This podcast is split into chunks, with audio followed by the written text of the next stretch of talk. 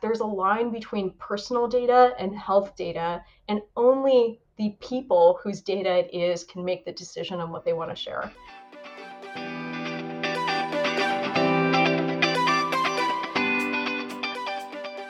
This is Meaningful Medicine. In a challenging and unpredictable world with high burnout rates, this is a podcast where incredible individuals share their most meaningful patient experiences and focus on those moments of positivity and joy that sparked their love of healthcare and changed the way they practice medicine. Hi, I'm Nicole Hohenstein, and I'm a fourth year medical student at UCSF. Hi, I'm Shiva Khayam-Bashi. I'm a doctor and professor of family and community medicine at UCSF. We're the co hosts of Meaningful Medicine. We created this podcast to highlight stories of healthcare professionals who have found a sense of meaning, resilience, and joy in their work. Hi, Shiva. How are you doing today? Hi, Nicole. I'm doing well. Thank you. How are you today?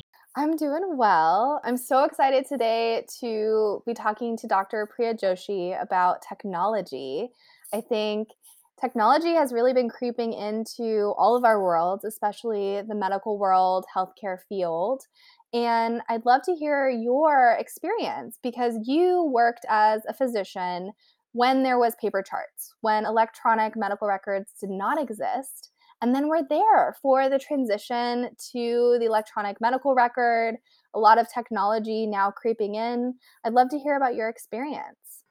Oh, absolutely, Nicole it makes me sound old, doesn't it? I am a little bit old, but I, back in the old days, uh, we did everything by paper. One of the good things about paper charting was you really could read the quality. I mean, sometimes you couldn't read the handwriting. That's always been an issue. You know, physicians are, are kind of notorious for having some terrible handwriting. And so there were serious problems with sometimes not being able to read the previous physician's notes. Uh, and so they were almost useless. I remember there were times when I would be looking through the chart and I can't make anything out. So what was the point of the person before me even writing? That's an extreme, but not terribly uncommon. The good thing was that for for those people whose handwriting you could make out, it was pretty accurate, I would say, because people did write what they did. If they did a physical exam, they wrote what their physical exam was. If they didn't, they didn't. If they and they wrote out their thoughts, and it was really more intentional. I think much more carefully thought out and, and written. And again, so for what it's worth,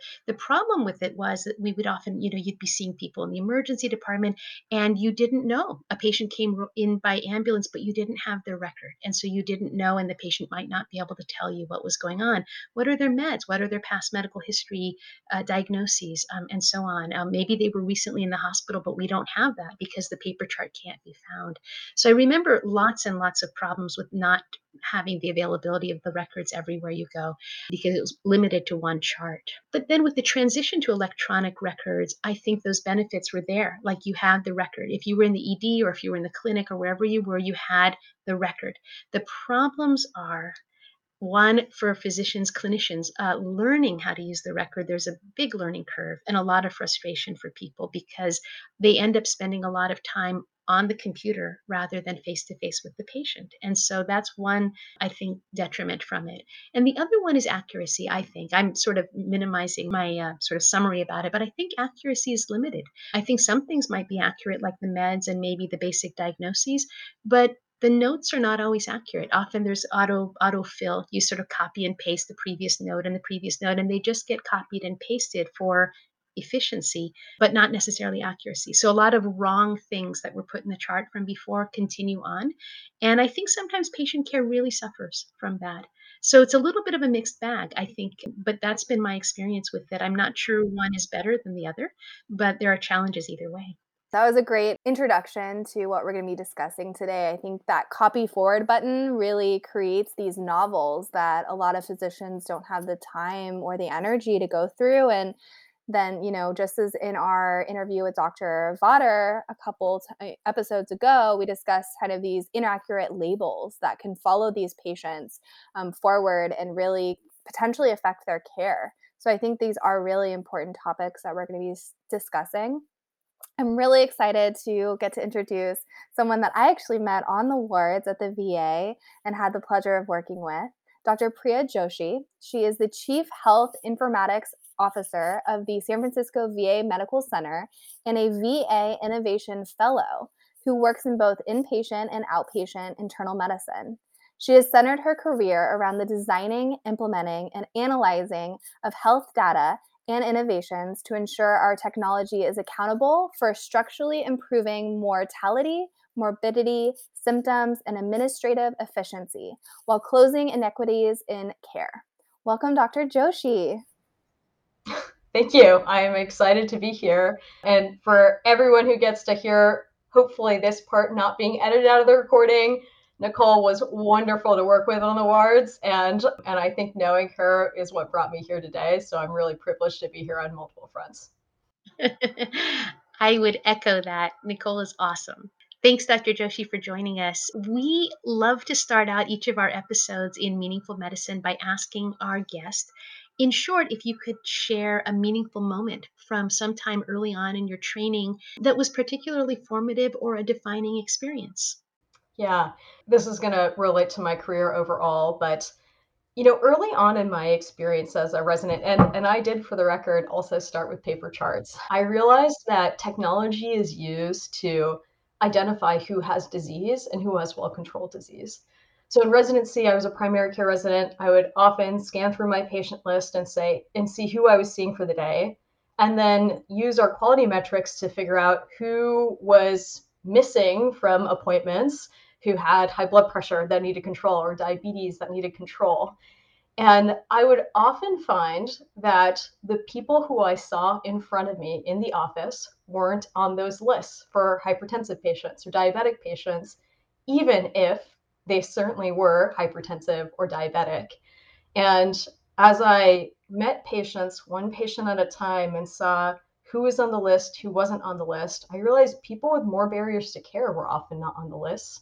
And that really started my whole career in informatics on this question of why is it that some people show up as hypertensive and others don't? And how does that affect people when they aren't getting offered medications that change the mortality? And so, like with many things in my career, there are individual uh, interactions that made an impact, but there were also population interactions that had an impact. And, and that particular experience has always stood out to me. Wow. Thank you so much for sharing. I'd love to hear kind of what informatics is. I've heard this term often, and I'd love to hear how you define it. Yeah, um, ingest informatics is like cryptocurrency. No one really knows what it is, and even if you explain it, it doesn't necessarily make sense. um, it means a lot of things to a lot of people. For for me, it really is. It's a mode of treating technology as if it is a social determinant of health or facilitator of health. It is just as impactful a tool as the SGLT2 that we prescribe to CHF patients in affecting patient outcomes. And in, in particular, in my career, what that means is it's a way for us to use data to actually ask what's going on and a way for us to use technology, data, innovation, software to change what's happening to patients. That's so interesting. Thank you so much for defining that for us. And something that I know about you, and I'd love to learn more about with our audience, is you know, right after residency, you were recruited to a startup called CareAlign. And in residency, you came up with this motto fewer clicks, more care. Can you explain kind of, you know, how you came up with this motto and really how you started working at this startup? Yeah. You know, how I came up with the motto, I, I don't know. Often my icebreaker question is what would be an autobiography name or what's a great band name? So at some point I was walking around clicking a lot of buttons and it came to me. So I don't know if I have much beyond that random insight there. in terms of getting recruited, I was known as a medical educator in residency and and following residency, it was a core part of my career. And one of my mentors in residency, uh, Subha Airan-Javia, who runs CareAlign, met me, heard some ideas I had to make our technology automatically nudge people to educate certain topics, particularly topics that were high yield for the shelf. And she said, That sounds great. Why don't you help develop it? And then after I worked with her on that, she said, Hey, why don't you actually just do this for money. and so so she recruited me to our startup, showed me the ropes of how to change clinical t- thinking into something that means something to programmers and how to align what we're developing with the clinical care that we that we seek to deliver. And one or two short months changed my entire career. That is so interesting. Dr. Joshi, there's some things that I've heard from a lot of clinician friends of mine is about how technology, you know, we talked about this, it's friend or foe. You know, is it helping you or is it hurting you? And is it helping your relationships with patients or is it hurting them? And, you know, is it helping your efficiency or your sense of meaning in your work or hurting it? So I just wanted to share with you something that Nicole and I were reviewing. There's a systematic review that was published in the Journal of Applied Clinical Informatics in 2021 that that found that physicians on average spend nearly 37% of their workday on a computer in both inpatient and outpatient settings. And nurses spend 22%, probably more in my experience, of their workday in the inpatient setting on a computer. And I'm curious what your experience is and what you think about how that affects the quality of physician experiences, the quality of patient experiences, and, and outcomes. Yeah, I have so many thoughts on that. I think this the shortest version of my thought is everything good comes with something bad.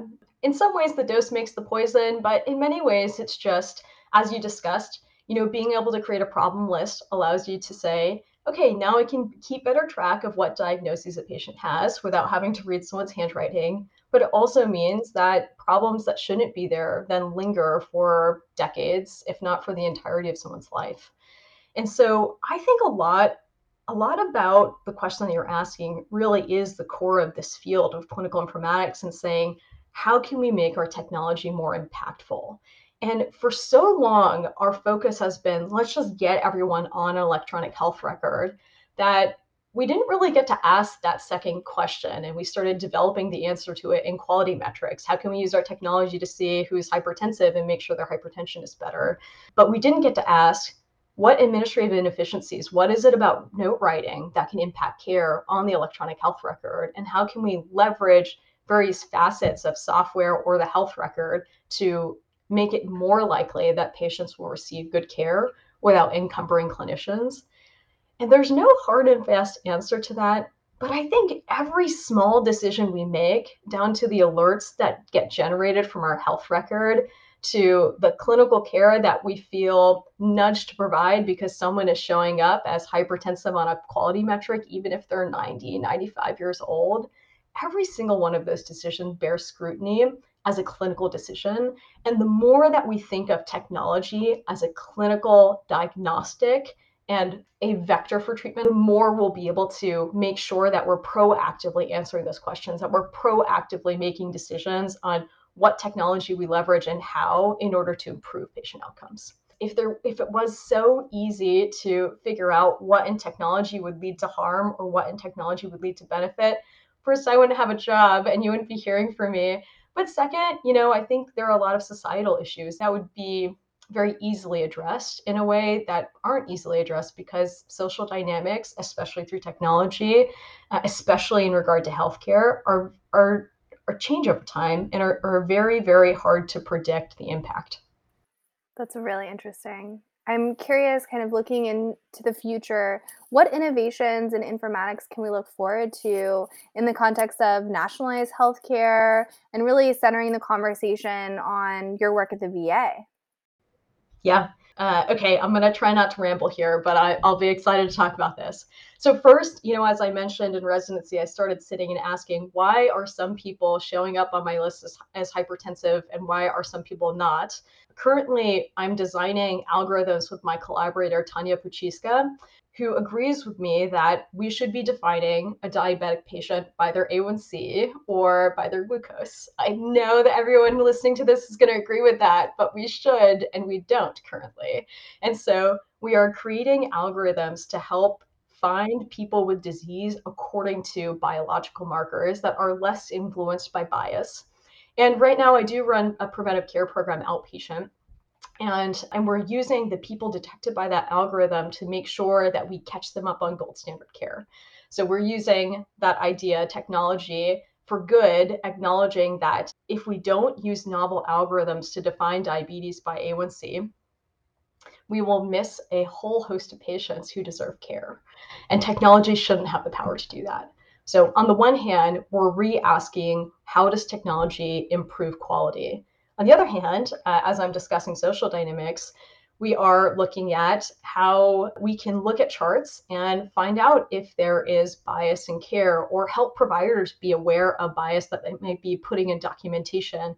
The difference between saying a patient wasn't able to take a medication and and refused care. It's a big difference and it matters. And so we're finding ways to help show providers privately, hey, this documentation difference matters. And it turns out minority patients receive the burden of being portrayed negatively in charts more than non minority patients. So it is worth thinking is this the documentation that you want to practice? So we're creating flags to identify when there's biased language in charts getting people automated emails that say, hey, like we flagged this phrasing. It doesn't mean that there was bias in care, but we wanted to make sure you were aware that we know that this gets disproportionately associated with bias so that clinicians can make their own decisions on whether they want to change their wording.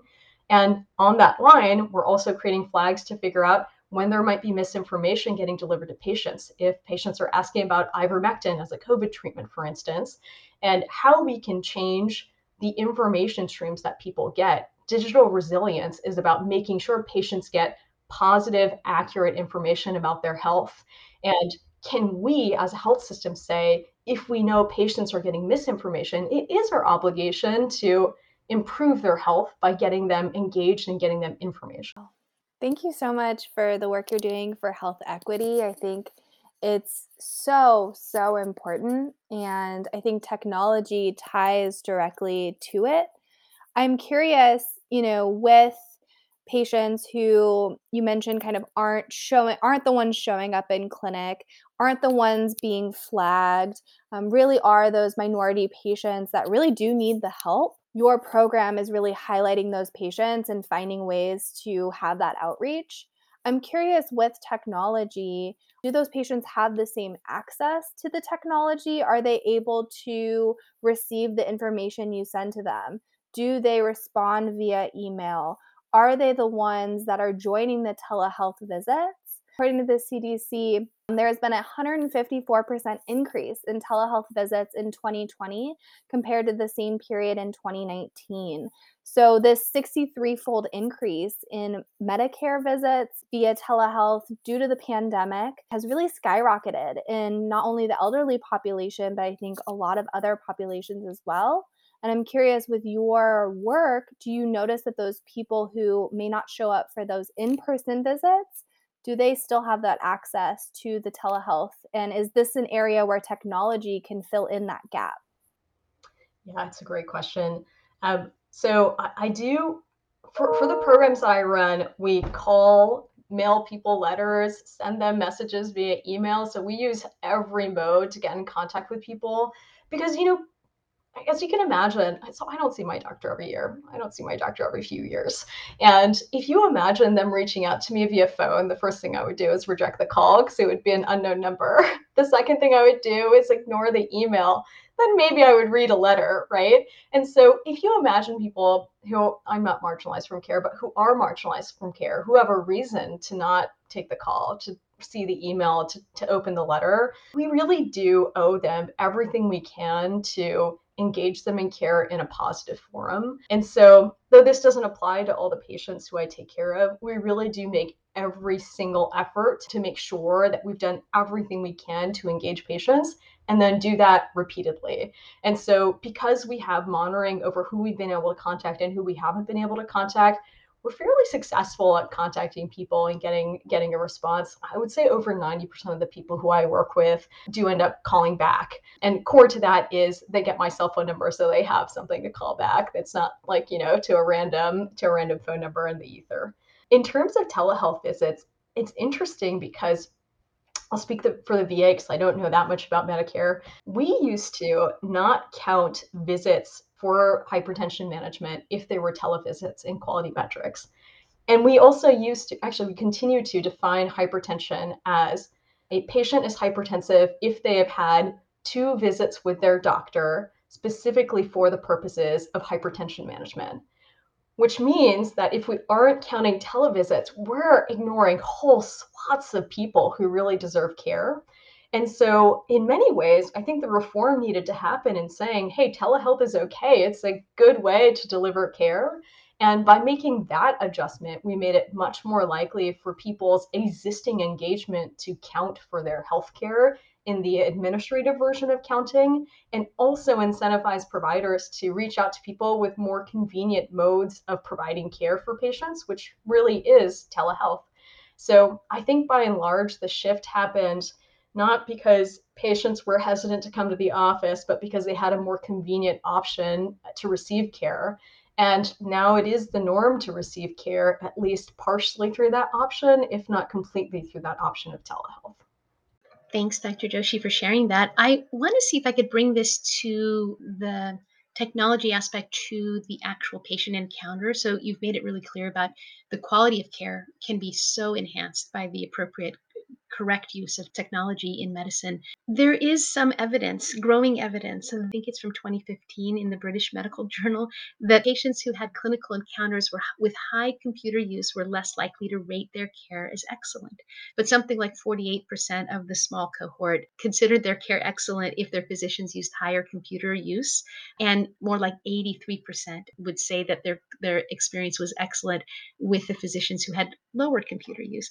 And that reminds me of a, a drawing that I can't remember where I saw this, but I think it was from a physician colleague who's a pediatrician whose pediatric patient drew a little picture of her encounter at the doctor's office. The little girl is sitting on the exam table with her mommy and daddy and baby sister or brother, and they're all huddled together over here. And the doctor is all the way in the corner, facing the corner where the computer screen is and back to the family. And that was the little girl's experience or child's experience of being at the doctor's office. So the experience of care might not be matching. And I'm curious if there's anything in your work that you've been working on currently or coming down the pike that are there any ways to make that better because also by the way there are other studies that show that physicians aren't as satisfied either so it's not just the patients saying i didn't feel touched or heard but the, also the clinicians are saying I don't feel the meaning of my work when I'm really just mostly looking at a computer or a tablet. Yeah, absolutely. So, so this question of uh, what is it that providers are doing? Why are why are they forced to look at their computer for a visit? And I use that word very intentionally, forced, right? Because we can design technology to do quite a number of things. And when I think of when I was in primary care, Shiva, I know you do this more, more often than me, so I'm curious what your take is when I'm on the computer for a long period of um, my visit, it's because I'm finding information. I am trying to see a chart note. I'm trying to figure out whether, uh, God forbid, if I ever find out if my patient got a pap smear on time or not. You know, we're trying to figure out information that's not clearly listed anywhere in the chart. And so I think that's a systems consequence. I think that's the design of technology that doesn't tell providers in a second everything that they need to know.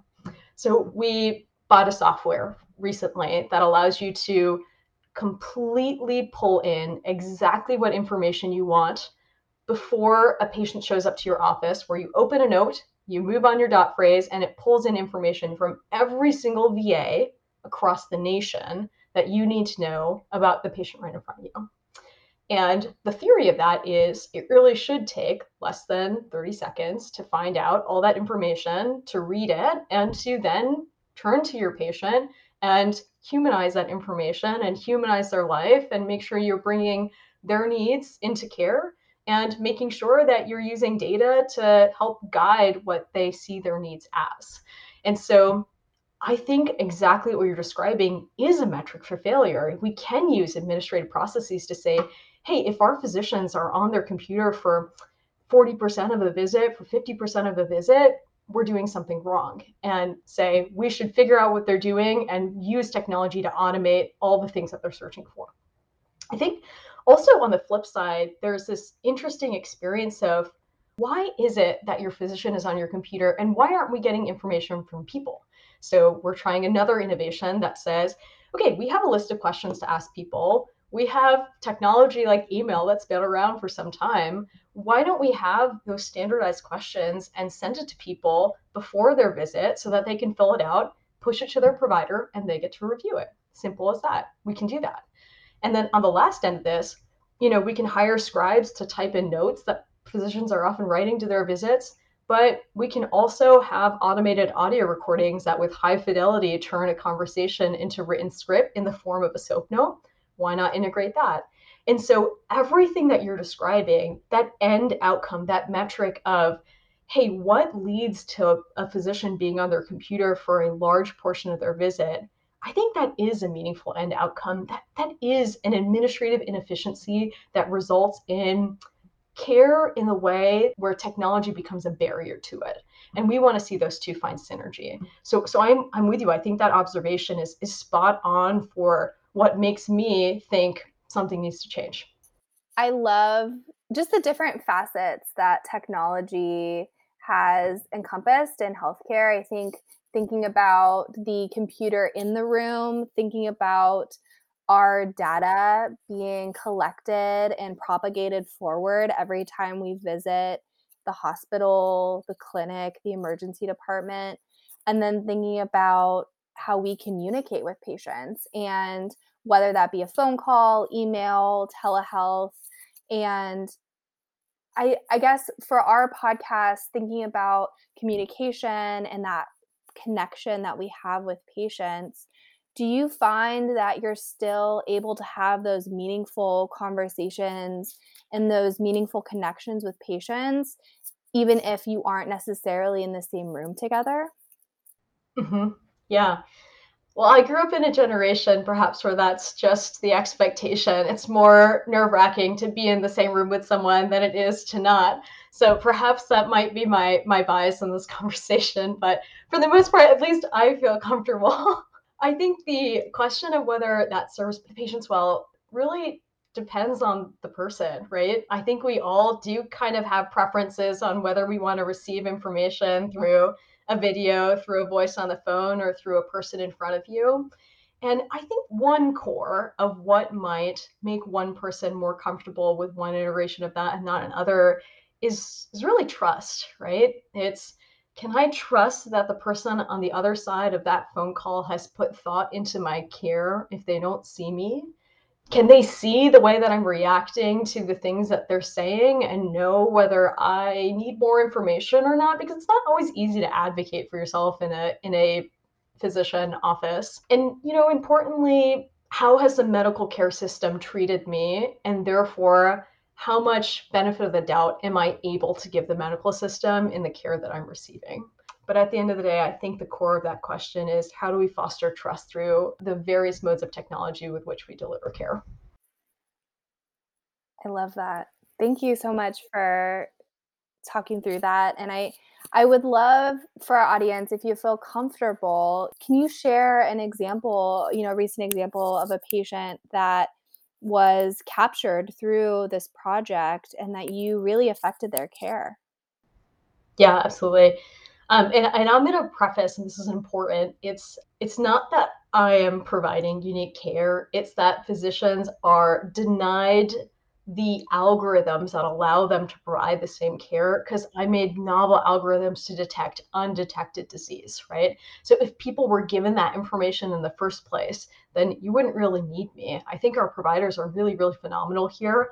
All I am is a extra layer of support because we've not had technology that detects people equitably for so long that the list of people who weren't given care as a consequence of not showing up on those panel management dashboards is really long. And so, really, I'm here to catch up on their care faster.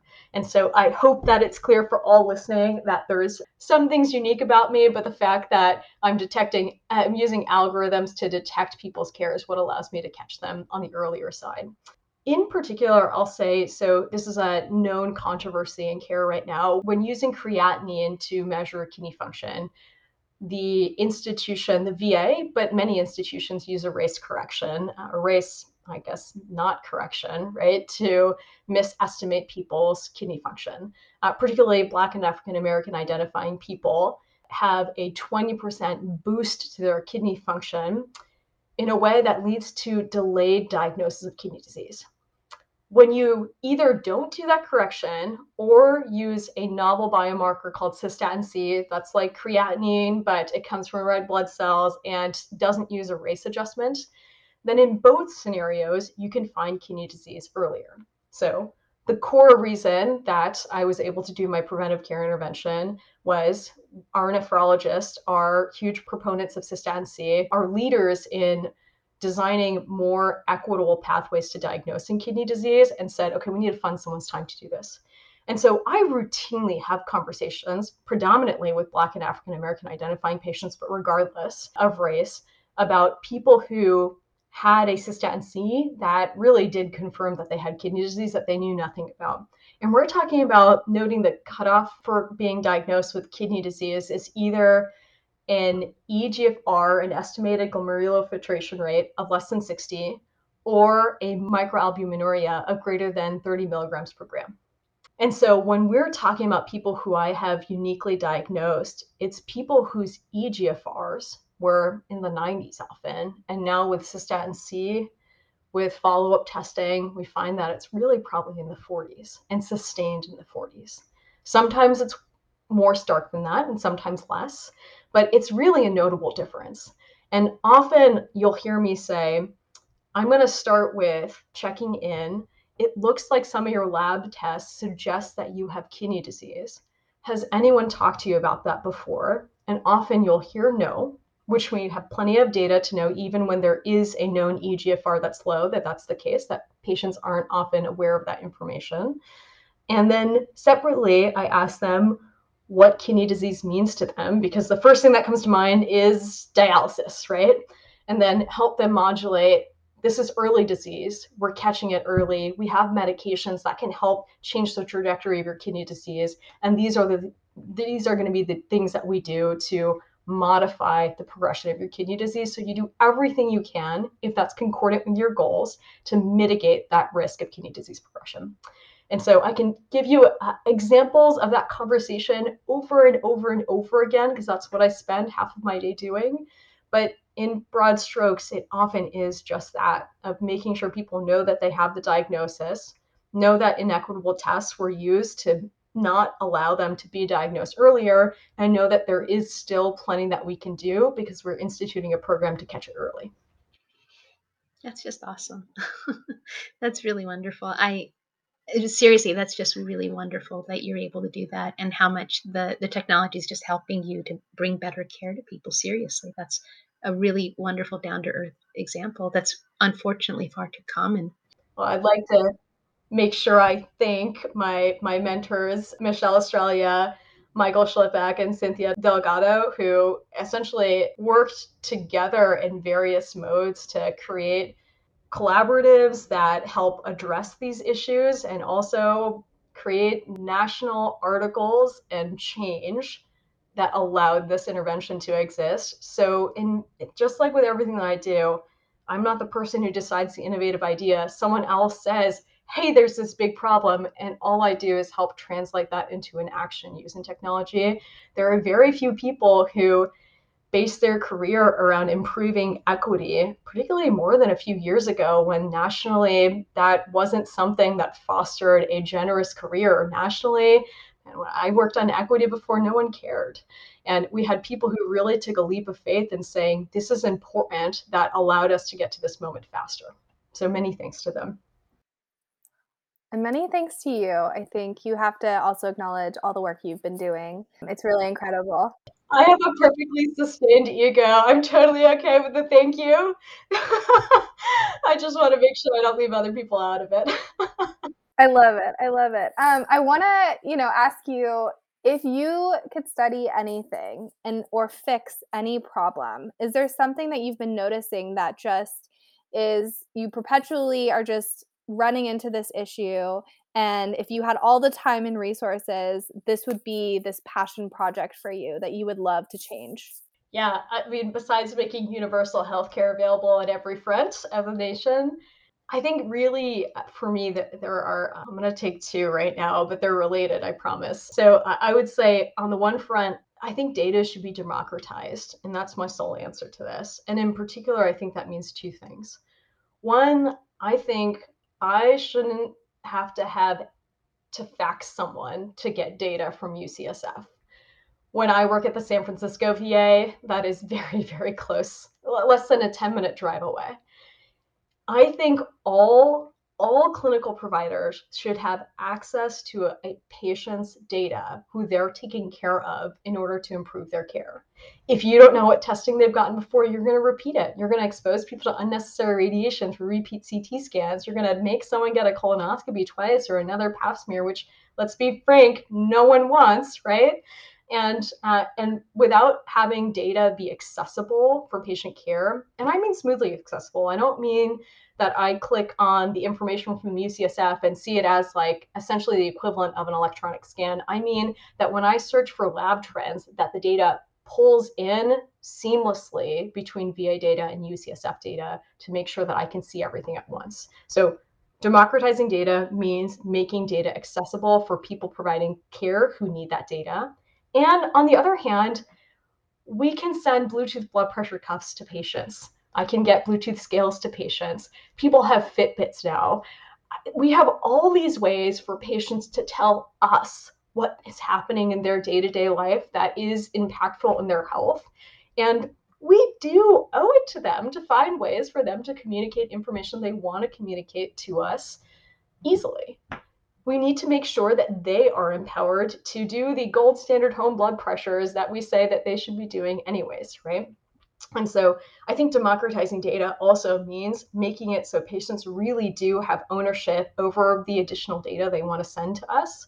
And ownership is important here because you can set up Fitbits to, let's say, automatically pull in data to an electronic health record. And I don't think that's right either. I think it really should be that patients choose when they want to send us data, acknowledging that there's a line between personal data and health data, and only the people whose data it is can make the decision on what they want to share. That's awesome. Dr. Joshi, in closing our interview with you, we would love to hear if you have any advice for medical trainees who are at the beginning stages of their careers. Easy advice. And Nicole, I'm actually curious if I've given this to you, but your physician style has to revolve around a true north.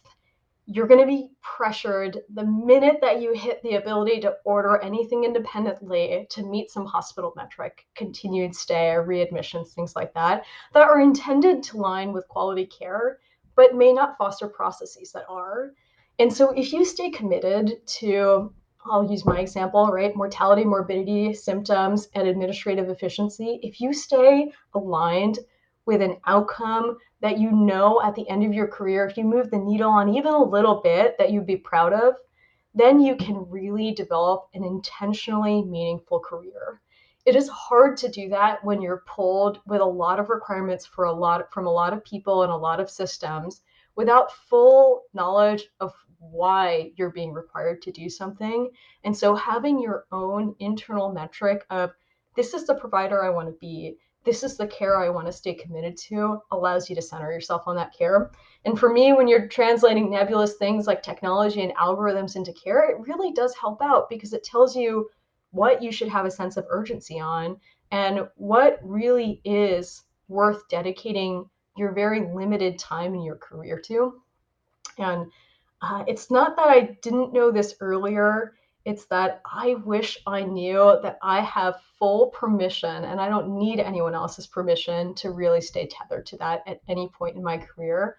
And as you go through your career, the earlier you're allowed to tether yourself to outcomes that matter to you, the more you'll find you'll be able to deliver those outcomes and be the physician who delivers it in the way that you'd like to. I love that. I love just being intentional and really being thoughtful about who you want to be and the clinician that you want to dedicate yourself to. It's amazing. Dr. Joshi, thank you so much for your time in sharing with us today. This has just been such a pleasure and really eye opening and informative. Thank you. Thank you. Yeah, because I've unroofed the problem with algorithms, hopefully. so now we all know about it yeah, thank you. I appreciate that. It's not very many people who hear about a data nerd and think this is a fascinating conversation. So uh, thank you for inviting me to to your podcast, and I'm I'm I'm truly privileged to to be here. Thank you for tuning in today and allowing us to be one of your meaningful moments. Please rate, review, and subscribe, and share with friends, family, and colleagues. Meaningful Medicine was produced by Shiva Khayam-Bashi, Nicole Hohenstein, David Elkin, and Catherine Chan. Editing by Nicole Hohenstein. Intro and closing by Daniel Wentling. On Meaningful Medicine, we are careful to ensure that all stories are compliant with healthcare privacy laws and details may have been changed to ensure patient confidentiality. All views expressed are of the person speaking and not their employer.